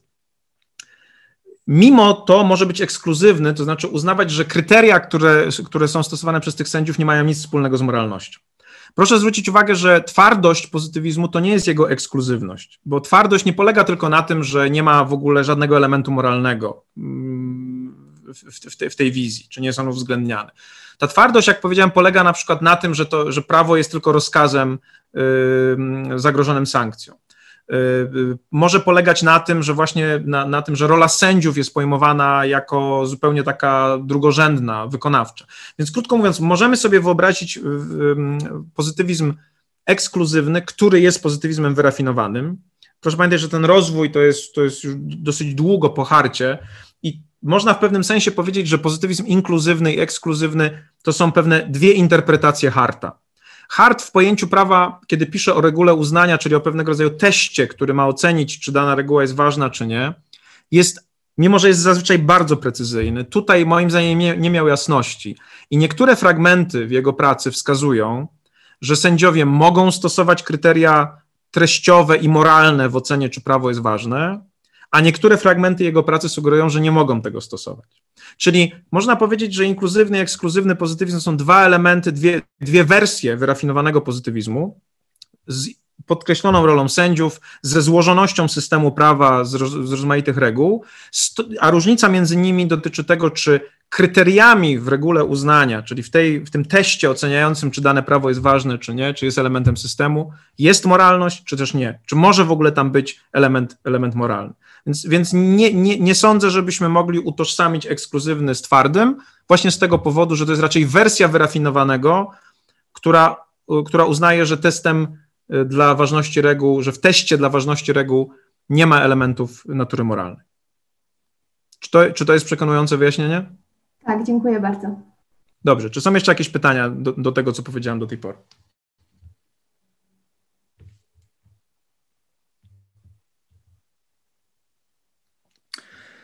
Jeżeli nie ma, to w takim razie przejdźmy do tego drugiego, kto wie, może nawet ważniejszego elementu, którym Hart właśnie czyni ten pozytywizm twardy bardziej wyrafinowanym. Do tego jego twierdzenia, że prawo jest związkiem reguł przynajmniej dwojakiego rodzaju. Przypomnie, przypominamy sobie, że, że Austin w twardym pozytywizmie uważał, że prawo jest po prostu rozkazem, a więc jest ono wypowiedzią, która powinna mieć formułę właśnie rozkazu, czyli nakazu albo zakazu. Y, I y, jest ten, ta, ta reguła rozkazująca, ta norma nakazująca albo zakazująca, jest po prostu wyrazem pewnego rodzaju zjawiska w tym społeczeństwie, o którym też mówiliśmy, że oto suweren cieszy się na, takim, tak, jest taki nawyk posłuchu w stosunku do tego, co suweren mówi czy rozkazuje, natomiast yy, on sam nie ma takiego nawyku. Więc jeszcze raz ta koncepcja ostinowska twardego pozytywizmu pokazuje taki prymitywizm trochę tego prawa, ale jeszcze raz podkreślam, jest wielu ludzi, którzy tak sobie prawo wyobrażają, także współcześnie naszych współobywateli, a także władzy, kiedy się nie dyskutuje, tylko się po prostu wykonuje rozkazy. I oczywiście ta wizja też była odpowiedzialna za upadek pozytywizmu w czasie II wojny światowej. Y, I teraz Hart mówi, nie podoba mi się to. Tak? To nie jest odbicie tego, jak, jak prawo funkcjonuje z wielu powodów. Z wielu powodów. Po pierwsze, dlatego, że y, i tutaj jest ten paradoks bandyty, ludzie przestrzegają prawa z wielu innych powodów, nie tylko z powodu tego, że są sankcje. Raczej, mówi Hart, ludzie postrzegają reguły jako standard zachowania. Y, na przykład, jak zaczynam grać w szachy, no to, to nie jest tak, że ja się boję kogoś i dlatego stosuję się do reguł, które rządzą szachami. Jak gram w piłkę nożną, to nie jest tak, że ja się boję, że sędzia mi głowę utnie, jak wyjdę na spalonym. No nie, no po prostu rozumiem, że to są standardy i się do nich stosuję, bo też widzę ich sens, prawda? One czynią tę grę bardziej ekscytującą, bo yy, reguła o spalonym no, wymaga większego wysiłku i większego, większych umiejętności od napastnika, niż gdyby jej nie było na przykład, prawda? Yy, krótko mówiąc, reguły są pewnego, pewnego rodzaju standardami, które nie są nam narzucone z zewnątrz, tylko raczej mogą być przez nas internalizowane, ale przede wszystkim właśnie to, to poczucie hartowskie, że rozkaz zabezpieczony sankcją jest zbyt prymitywny, żeby opisać całość naszych e, tego, co w prawie występuje, to jest ten główny powód, dla którego Hart nie zgadza się z tą wizją, uznaje ją po prostu za zbyt, e, za zbyt e, prymitywną, wskazując na to, że reguły są uznawane za wiążące, że, że, że one mogą wpływać na, mogą być oparte na właśnie na, na, kwestii, na kwestii akceptacji. I tutaj pojawia się właśnie ta koncepcja, która teraz będzie centrum naszych rozważań w tej drugiej części tego wykładu, mianowicie postrzegania prawa jako związku reguł pierwotnych i wtórnych. Hart mówi, to co mówi Austin, to jest dopiero początek historii. Tak? Prawo oczywiście składa się z rozkazów, ale te rozkazy, Hart nazywa je duty imposing rules, czyli reguły nakładające obowiązek. Te duty imposing rules, reguły nakładające obowiązek, to jest tylko początek prawa. Można sobie wyobrazić, że w, w rozwoju społecznym, kiedy społeczeństwa się dopiero kształtowały i były dosyć proste, rzeczywiście prawo składało się tylko z reguł pierwotnych, czyli z zakazów lub nakazów określonego zachowania, zabezpieczonych sankcją. Y, I tak sobie te społeczeństwa funkcjonowały. Ale kiedy społeczeństwa się rozwijają, kiedy się robią coraz bardziej złożone, okazuje się, że y, system złożony wyłącznie z reguł pierwotnych jest po prostu niewydolny. I tutaj Hart pokazuje, dlaczego on jest niewydolny, y, wskazując y, to, że muszą istnieć dodatkowe reguły, które nazywa wtórnymi regułami, czyli secondary rules. Niech was nie zwiedzie ta nazwa, że one są wtórne, to nieraz trochę może sugerować, że są mniej ważne od pierwotnych, wprost przeciwnie, one są ważniejsze niż pierwotne, a nazywa się secondary, dlatego że one jakby są na wyższym poziomie. Zaraz one, to są reguły o regułach, o tych, o tych pierwotnych. Więc Hart mówi tak, wyobraźmy sobie społeczeństwo, które ma wyłącznie reguły pierwotne. Dajmy na to społeczeństwo, w którym e, płaci się dziesięcinę jako zwyczajowy podatek, prawda? No i ludzie funkcjonują, nie wiem, przez dziesiątki, setki lat w tym takim zwyczajowym społeczeństwie. Ewidentnie jest w nim reguła pierwotna, która mówi, płacisz dziesięcinę y, jako, forma, jako formę podatku. Znaczy płacisz dziesięcinę, a jak nie, to, to jesteś ukarany. Typowa reguła pierwotna, taka ostinowska. Hart mówi, nieraz jest potrzeba zmiany tej reguły. Na przykład ktoś mówi już nie 10%, ale 15%, prawda? Albo nie 15, ale 20.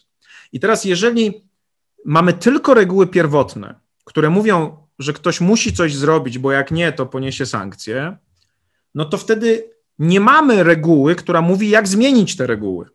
A ta reguła, która mówi, jak zmienić te reguły pierwotne, ona ma inny charakter, bo ona jest regułą wyższego rzędu. Na przykład, nie ktoś mógłby powiedzieć, y, no dobra, mamy tę dziesięcinę od setek lat, teraz musimy zmienić, no to niech król wyjdzie, niech uderzy w dzwon i powie, od dzisiaj trzeba płacić 15% reguła, która mówi, że jeżeli król wyjdzie, uderzy w dzwon i powie płacimy 15%, oznacza zmianę reguły, jest inną regułą niż reguła pierwotna. Inną z jednego prostego powodu nie jest regułą nakładającą obowiązek. Tak? Reguły, na przykład zmiany, to są reguły, które służą do zmiany prawa, na przykład reguły legislacyjne, to, że mamy trzy czytania, że musi być inicjatywa ustawodawcza, trzy czytania, podpis prezydenta i promulgacja, to jest nowoczesna reguła zmiany, która mówi, że jak ktoś chce zmienić podatki, no to właśnie musi przejść przez ten cały, cały proces. Ta reguła istnieje w naszym systemie, ale Hart powiedziałby w sposób oczywisty nie jest regułą pierwotną, bo ona nie nakłada obowiązku zmiany podatku. Ona nie nakłada obowiązku zmiany prawa. Ona jest możliwością. Ona jest pewną możliwością działania. Y, I nieraz, i musi istnieć taka reguła, która mówi, co zrobić, żeby zmienić reguły pierwotne.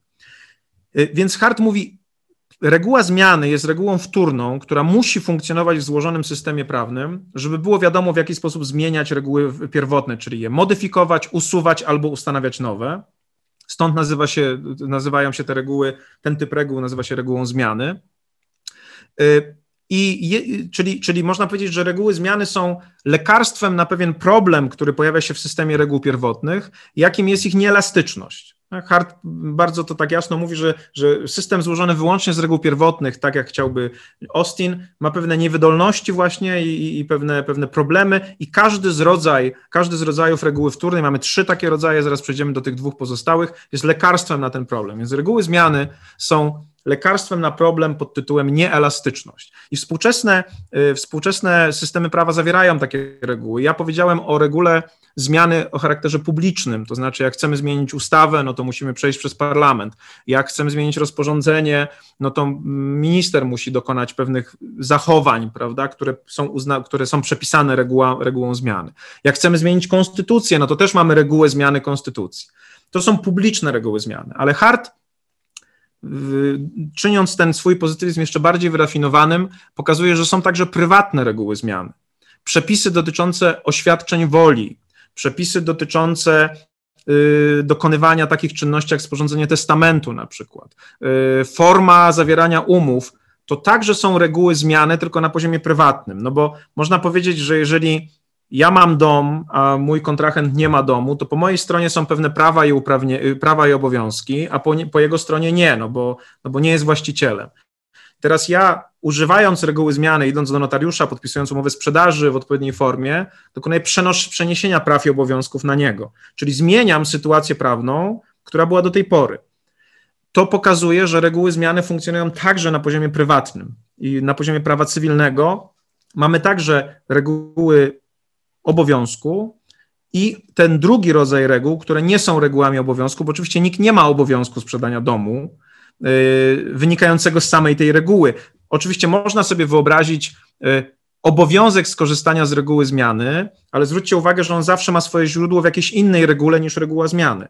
Czyli można na przykład sobie wyobrazić, że yy, prawodawca ma obowiązek zmiany jakiejś ustawy, ale on nie wynika z reguł procedury legislacyjnej, tylko z zewnętrznej reguły, na przykład y, z nowej dyrektywy y, unijnej, która wymaga zmiany i to ta dyrektywa jest y, źródłem obowiązku, albo na przykład z orzeczenia Trybunału Konstytucyjnego, który odracza utratę mocy obowiązującej i w pewnym sensie wymusza zmianę ustawy, zanim ta, którą oceniał, straci swoją, swoją moc. Więc to jest bardzo istotne, że te reguły wtórne, w tym naszym przy, przykładzie reguła zmiany, nie są regułami obowiązku. Hart, żeby odróżnić je od reguł e, pierwotnych, e, nazywa je nie duty imposing, tylko power conferring, czyli przenoszące moc, przenoszące możność. My byśmy mogli je nazwać regułami kompetencyjnymi, niektóre z nich e, przynajmniej.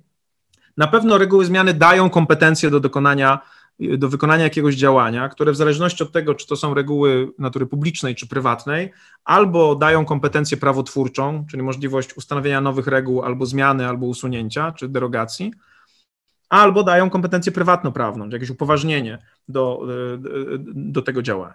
To, mówi Hart, jest bardzo istotne, że w prawie takie reguły właśnie funkcjonują, które ustanawiają nowe możliwości działania i, i na pewno nie są one regułami obowiązku i jak zobaczymy później, nie są zabezpieczone sankcją. Na pewno nie są zabezpieczone sankcją dolegliwości. Nikt za to, że y, sporządzi testament y, ważnie, czy nawet nieważnie, nie pójdzie do więzienia. Y, nikt za to, że uchwali nową ustawę, nie pójdzie do więzienia. Nie ma sankcji dolegliwości jest coś, co się nieraz nazywa sankcją nieważności, ale Hart twierdzi, że to nie jest sankcja. Wrócimy do tego, żeby sobie to wytłumaczyć w drugiej części, w drugiej części wykładu. Więc mamy pierwszy, pier, pierwszą regułę wtórną, regułę zmiany, która jest lekarstwem na nieelastyczność reguł pierwotnych. Pozwala ona, ustanawia na pewien standard zachowania, który jest sygnalizacją dla wszystkich, że reguły się zmieniły. Może być stosowane na poziomie publicznym albo na poziomie prywatnym, w zależności od tego, w zależności od tego o jakim prawie E, mówi.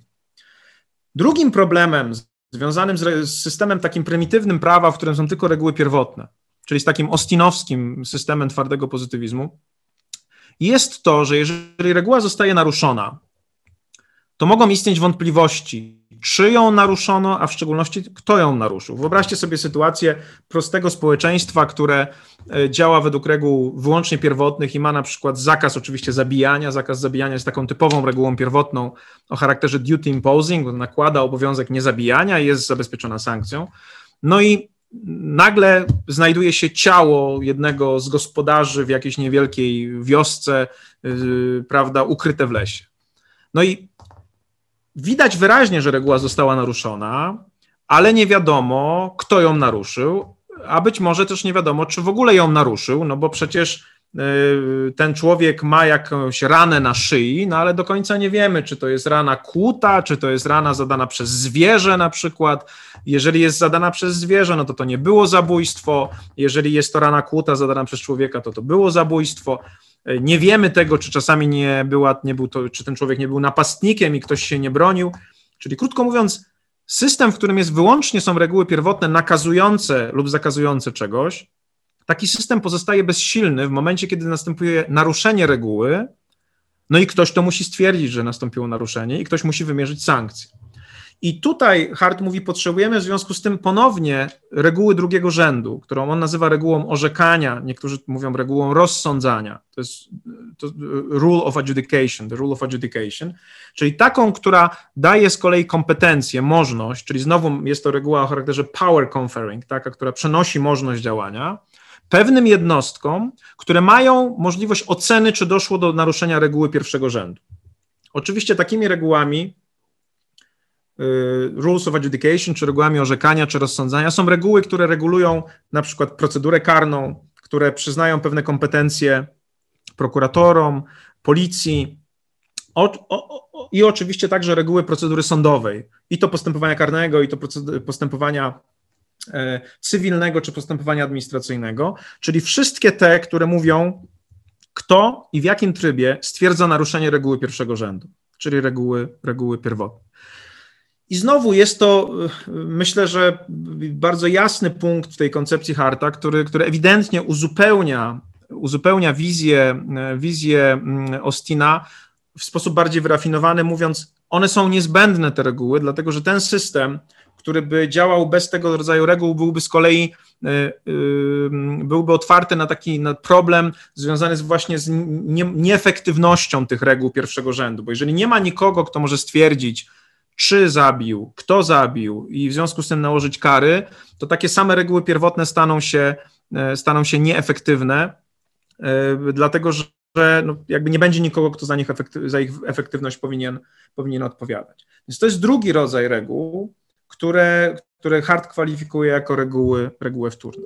I wreszcie mamy oczywiście trzeci rodzaj reguł, który w ogóle u Harta jest najważniejszy, który nazywa się reguła, regułą lub regułami uznania, i jest to tłumaczenie, które, jak kilka razy już podkreślałem, może być trochę mylne, bo akurat to uznanie nie ma nic wspólnego z uznaniem administracyjnym, na przykład, czy z takim uznaniem rozumianym jako uznaniowość.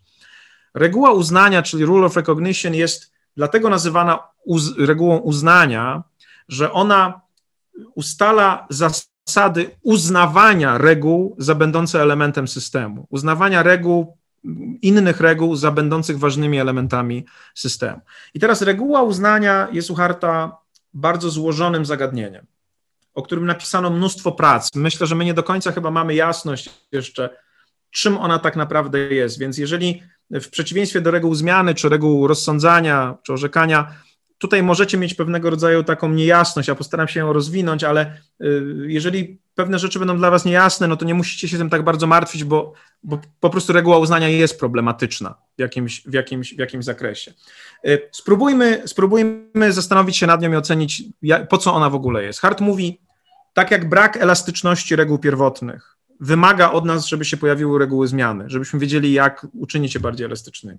Tak jak brak efektywności samych reguł pierwotnych wymaga od nas reguły rozsądzania czy orzekania, żeby można było karać i ustalać, kto naruszył reguły pierwotne, tak samo potrzebujemy reguły dla rozwiązania jeszcze jednego problemu, mianowicie sytuacji niepewności, czy dana reguła nas obowiązuje, czy nie. W złożonym społeczeństwie, gdzie mamy mnóstwo różnych reguł, zarówno reguł prawnych, jak i reguł etykiety, reguł społecznych, reguł moralnych, możemy mieć pewną wątpliwość, czy dana reguła jest ważną regułą systemu prawnego w sensie pozytyw, pozytywnym, a więc obowiązuje wszystkich, czy też nie. W związku z tym musi istnieć jakaś reguła, która jest czymś w rodzaju testu, która pozwala stwierdzić, czy to, co ja widzę, jest elementem systemu. I ta reguła nazywa się regułą uznania. Czym ona jest? Hart w niektórych miejscach mówi, że jest ona właśnie testem, zbiorem kryteriów, które stosuje się, które sędziowie stosując prawo, stosują, żeby ocenić, czy dana reguła powinna obowiązywać. Czyli możecie sobie na przykład to wyobrazić w taki sposób, że najpierw w, zaczyna działać reguła zmiany. Ktoś zmienia prawo albo ustanawia nowe prawo. I oczywiście robi to po to, żeby kiedyś tam została zastosowana reguła orzekania, the rule of adjudication, no bo ktoś ustanawia prawo i chce, żeby ono było przestrzegane, żeby było efektywne.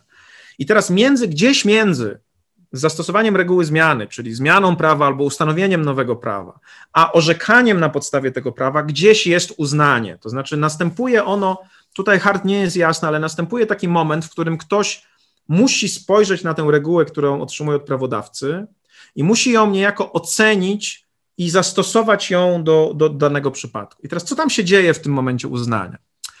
Niektóre wersje hartowskiej reguły uznania są bardzo proste, i mówią, że na przykład elementem tego testu, czy reguła jest ważna i czy należy ją zastosować, są na przykład takie formalne wymogi, jak to, czy reguła została ustanowiona we właściwej procedurze, na przykład przez parlament, została ogłoszona. To na pewno jest element reguły uznania. Natomiast gdyby tylko to było elementem reguły uznania, to tak jak niektórzy wskazują, przed Waldron bardzo wyraźnie o tym mówi, to wtedy reguła uznania niczym by się nie różniła od reguły zmiany. No bo reguła zmiany mówi właśnie o tym, że trzeba, że parlament musi, ktoś musi mieć inicjatywę ustawodawczą, muszą być trzy czytania, potem musi być senat, później prezydent i promulgacja. I teraz, jeżeli tylko te kryteria by decydowały o tym, czy coś jest ważne, to reguła uznania byłaby niepotrzebna, bo całą robotę wykonywałaby reguła, reguła zmiany. Więc w regule uznania musi być coś więcej. Co tam może być? Wydaje się, że na przykład pewne zasady interpretacji prawniczej są elementem reguły uznania. One nie mogą być elementem reguły zmiany, no bo elementy, na przykład zasady argumentum ad absurdum, lex specialis derogat legi generali, to nie są reguły, które są elementem reguły zmiany na pewno, nie są potrzebne dla zmiany. One mogą być takimi regułami praktyki prawniczej, które przygotowują, jakby służą do obróbki tej reguły otrzymanej od prawodawcy, po to, żeby móc ją zastosować. Jeżeli ta reguła jest niejasna, to trzeba ją dookreślić. Jeżeli ta reguła jest sprzeczna z innymi regułami, to trzeba zdecydować, którą stosujemy.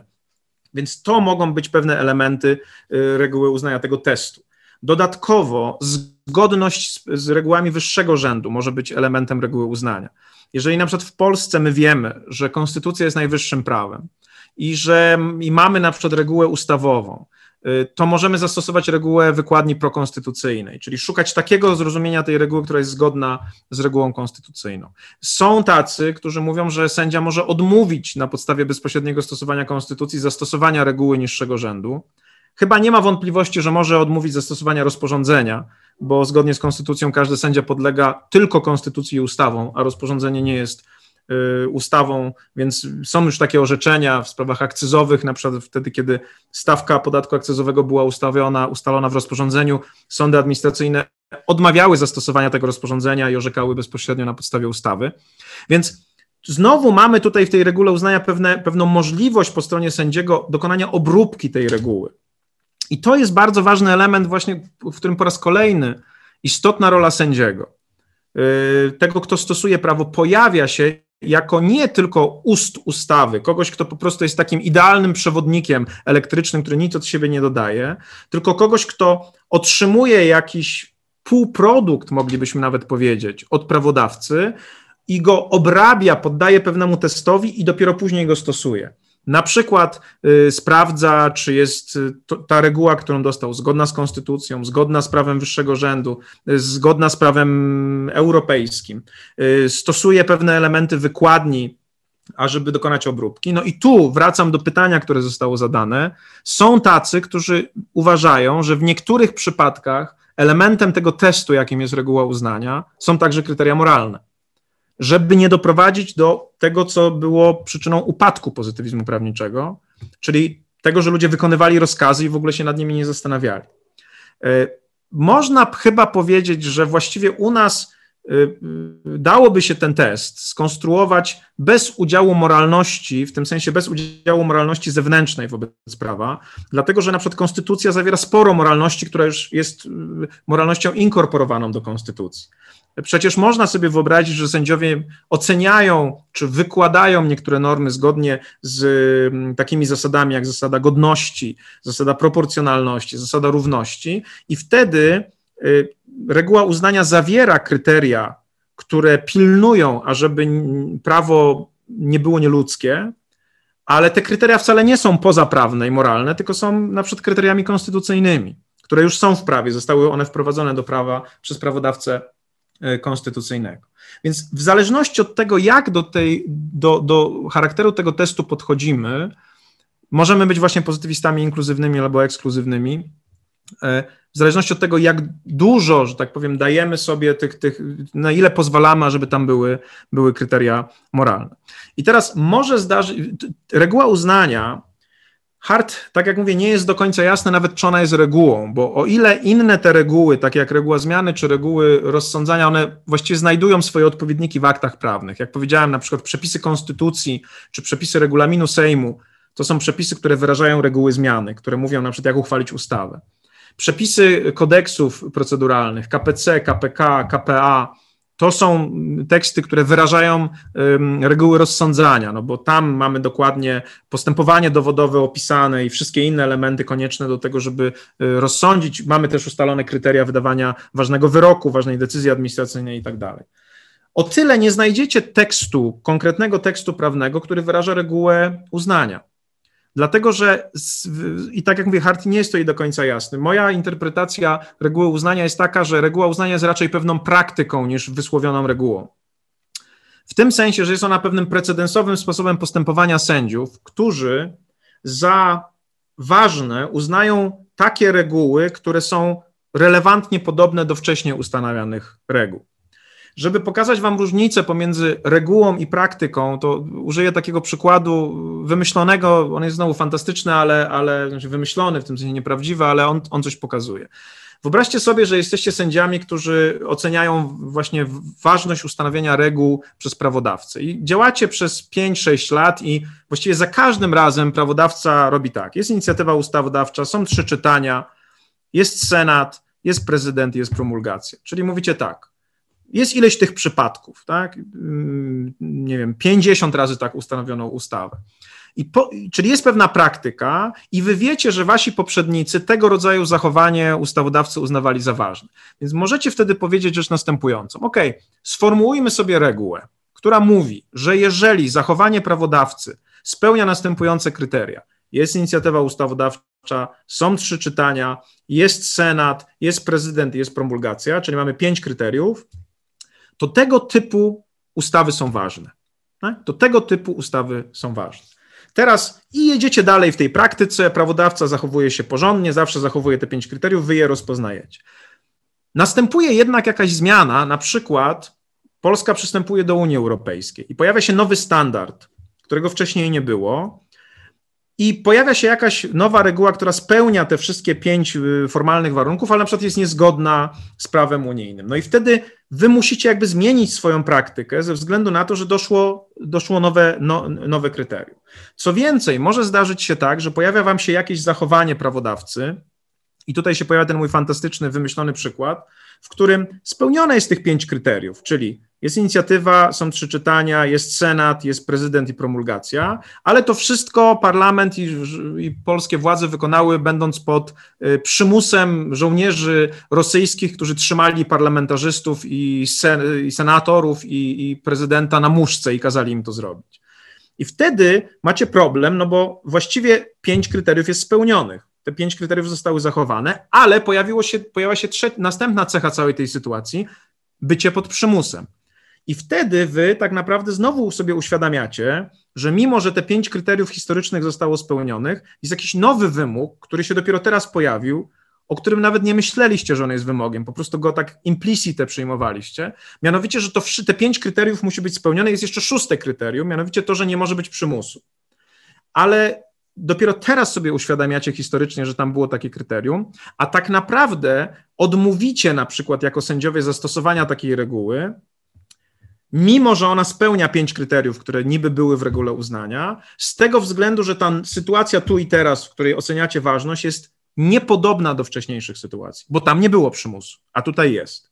Więc tak naprawdę można sobie wyobrazić, można mówić bardziej o praktyce uznawania albo praktyce rozpoznawania reguł przez sędziów, polegające na tym, że każde zachowanie sędziego, każde zachowanie prawodawcy spotyka jak, jakaś reakcja po stronie adresatów, którzy je, którzy je w pewnym sensie uznają czy akceptują. I tutaj też widać, jak sądzę, wpływ Johna Longshowa Austina, tego filozofa języka, ponieważ on w swojej koncepcji aktów mowy znowu zakłada, że komunikacja nie jest jednokierunkowa, nie jest monologiem, tylko jest w pewnym sensie dwustronna.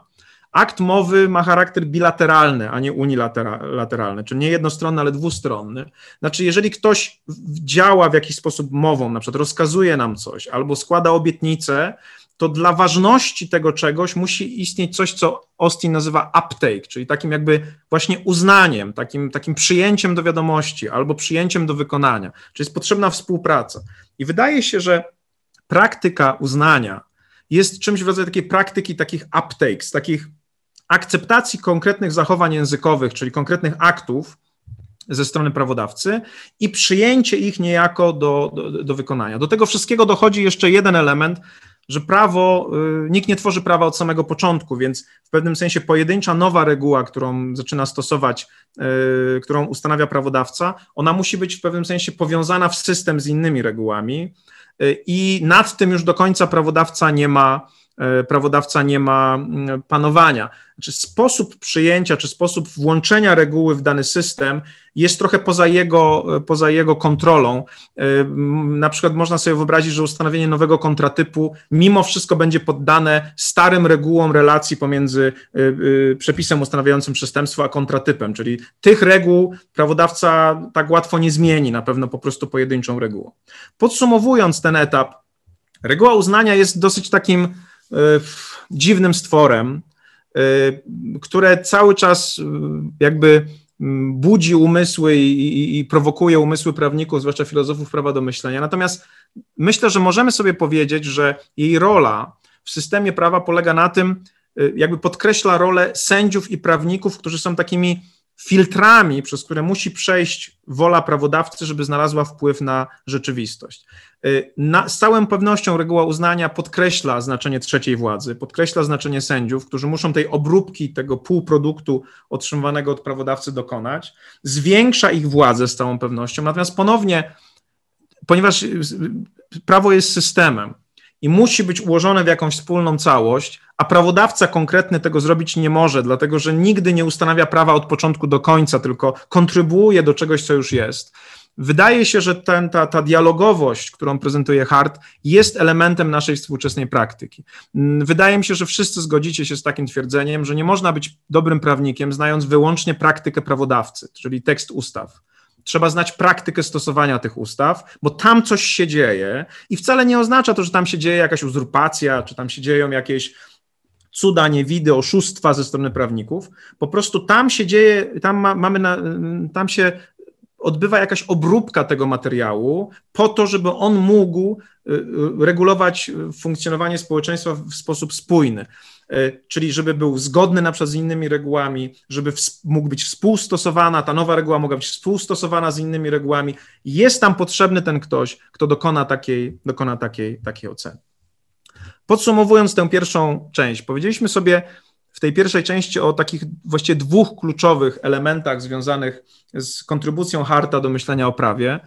Pierwsza z nich dotyczyła koncepcji języka y, i zjawiska open texture, zjawiska otwartości językowej prawa i w ogóle otwartości języka, która powoduje, że y, różnorodność rzeczywistości nie pozwala nam bardzo precyzyjnie i, i, definicyjnie określić, co słowa znaczą, w sensie wyboru pewnej skończonej listy kryteriów i później tylko sprawdzania, czy rzeczywistość spełnia te kryteria, czy nie. Dlatego, że mogą się pojawić sytuacje skrajne. I takim typowym przykładem, na którym Hart to omawia, jest ten zakaz pojazdów w parku, no vehicles in the park, gdzie pokazuje, że nawet w tak prostej sytuacji istnieje jądro semantyczne, czyli takie sytuacje, gdzie na pewno coś zakwalifikujemy jako pojazd i cień semantyczny, tam gdzie będziemy mieli wątpliwości.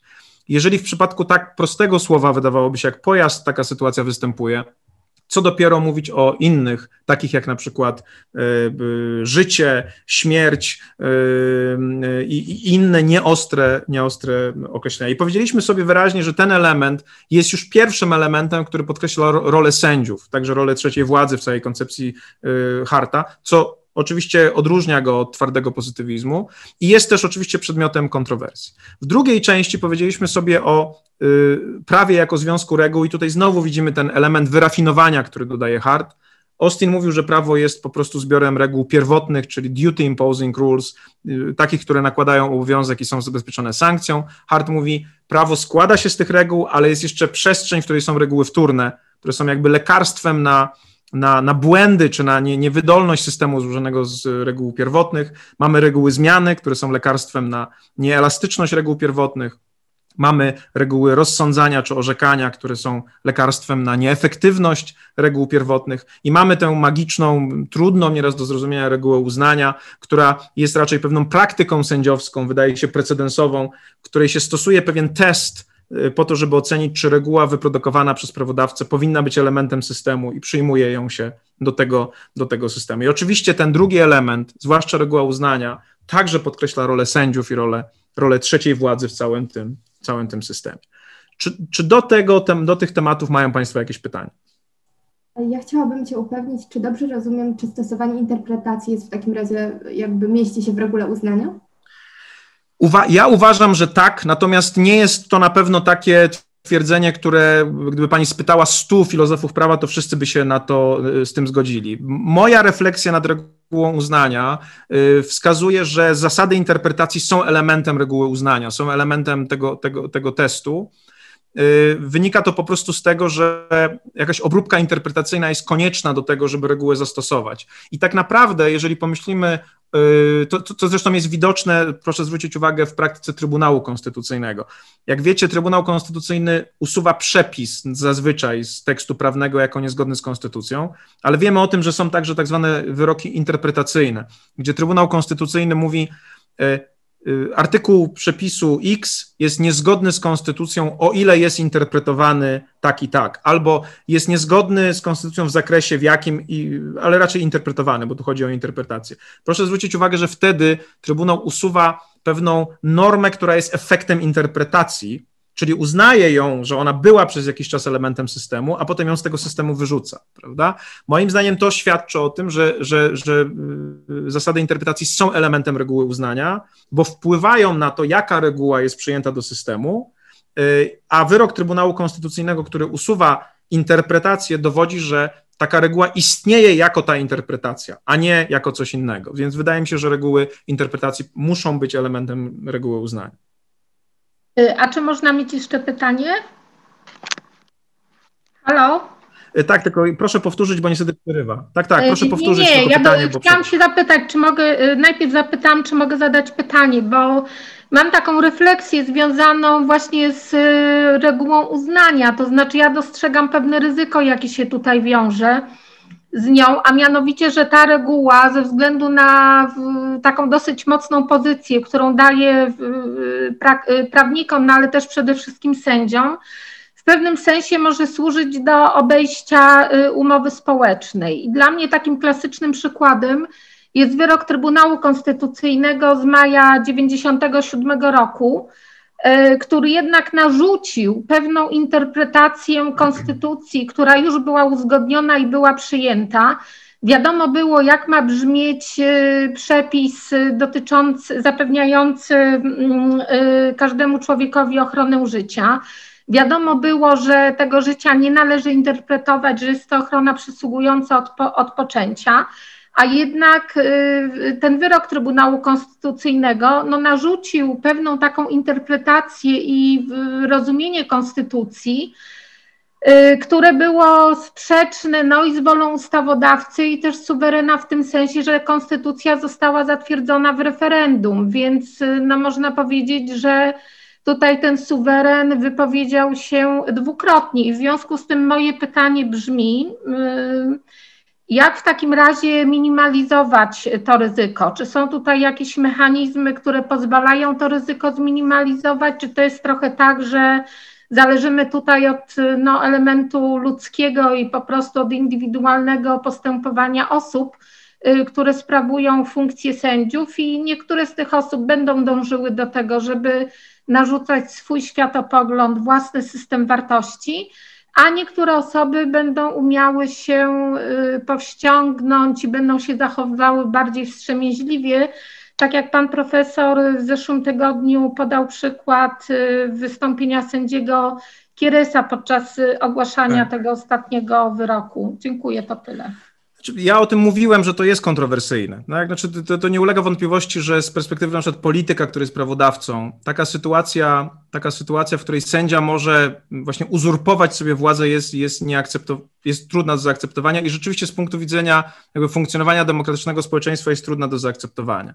I rzeczywiście myślę, że to orzeczenie z, aborcyjne to z lat 90., one może być traktowane jako taka próba uzurpacji, natomiast ona nie kwestionuje idei reguły uznania. Znaczy, może zdarzyć się tak, że w, sędziowie dokonują uznania, które jest następnie krytykowane czy, czy, czy, czy kwestionowane i ta praktyka się zmienia. I ja, ja, nawet myślę, że fakt, że my możemy dysku, że my dyskutujemy to orzeczenie i pokazujemy takie zjawiska, może wpłynąć w przyszłości na kształt reguły uznania. To znaczy y, piętnowanie sytuacji, w której myślę jest dosyć jasne, że doszło raczej do, do, do, do transmisji preferencji indywidualnych sędziego, a nie y, transmisji y, prawodawcy, wartości prawodawcy, to są sytuacje złe i praktyka je także modyfikuje. Mnie się wydaje, że na przykład to, co się też teraz dzieje, kiedy jednak no, sędziowie dokonali jakiegoś rozstrzygnięcia, możemy mieć wątpliwość, czy ono jest legalne, czy nielegalne, ale dokonali. Mamy tak ogromny protest społeczny.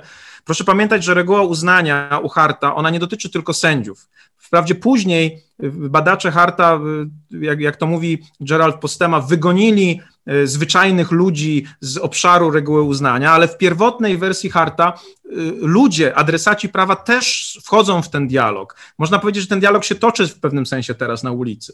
Tak? Adresaci prawa wychodzą, mówią, my się nie zgadzamy z tym, jak sędziowie to rozpoznali i uważamy, że powinno być inaczej. I to nie pozostaje bez skut, bez wpływu. Mnie się wydaje, że po doświadczeniach tego konfliktu aborcyjnego, następni sędziowie w, w, trybunałach, w trybunałach kolejnych konstytucyjnych w Polsce, jeżeli on jeszcze będzie, będą trochę inaczej podchodzić do tej sytuacji. Będą właśnie bardziej zwracać uwagę na to, żeby to było zgodne z wolą prawodawcy, a nie żeby wchodzić takie zderzenie z prawodawcą. Krótko mówiąc, fakt, że wydane zostało jedno, dwa czy ileś nawet orzeczeń, które są nadużyciem, nie zmienia faktu, że y, reguła uznania funkcjonuje i że dzięki temu, że Hart ją nazwał, my jesteśmy w stanie w ogóle prowadzić taką dyskusję, bo, bo u, u Austina właściwie nie ma przestrzeni teoretycznej, żeby dyskutować nad tym, czy sędziowie mogą zmienić treść prawa, czy nie, a u Harta jest. I zamiast, y, jak gdyby, wydaje mi się, y, dochodzić do wniosku, że my nie potrzebujemy konstrukcji reguły uznania, bo ona daje zbyt dużo prawa sędziom, trzeba powiedzieć, język prawa tak funkcjonuje i komunikacja poprzez prawo tak funkcjonuje, że musi być to ogniwo pośrednie, które właśnie podda pewnej obróbce całą, całą tę komunikację. Więc nie zaprzeczajmy tego, tylko przyjmijmy to w pewnym sensie na klatę, że tak jest i zastanówmy się, jak zrobić, żeby oni to robili dobrze, żeby właśnie raczej na przykład ich metody interpretacji uniemożliwiły transmisję swoich indywidualnych przekonań, tylko raczej, żeby dokonywały transmisji przekonań prawodawcy. Czyli na przykład, żeby było więcej takich postaw jak postawa sędziego Kieresa, który mówi: Tu są moje indywidualne przekonania, one są takie, ja nie zaprzeczam, ale tutaj jest tekst konstytucji, tutaj jest sposób jego rozumienia. I ja według niego rozstrzygam, a nie według moich indywidualnych przekonań. Dzięki temu będziemy w stanie to jakoś cywilizować, tak sądzę, a nie, a nie powodować, żeby to, żeby, żeby, jeżeli to przemilczymy i powiemy, że tam tego w ogóle nie ma, no to w ogóle nie będzie szansy na optymalizowanie tego. Dobrze, proszę Państwa, skończymy teraz, ponieważ musimy się przełączyć na ten drugi link, y, bo za moment zaczyna się już tamten, tamten wykład. Także dziękuję Państwu za tę część. Robimy krótką przerwę i za moment łączymy się na tym drugim linku. Jeżeli zainteresowały Was tematy, o których mówiłem, zachęcam do tego, ażebyście włączyli się do dyskusji. Zostawcie koniecznie komentarz, przedstawcie swoją opinię. Możecie także zdecydować się na subskrypcję tego kanału. Będzie mi bardzo miło, bo wtedy będziecie mieć łatwiejszy dostęp do kolejnych odcinków. Zachęcam.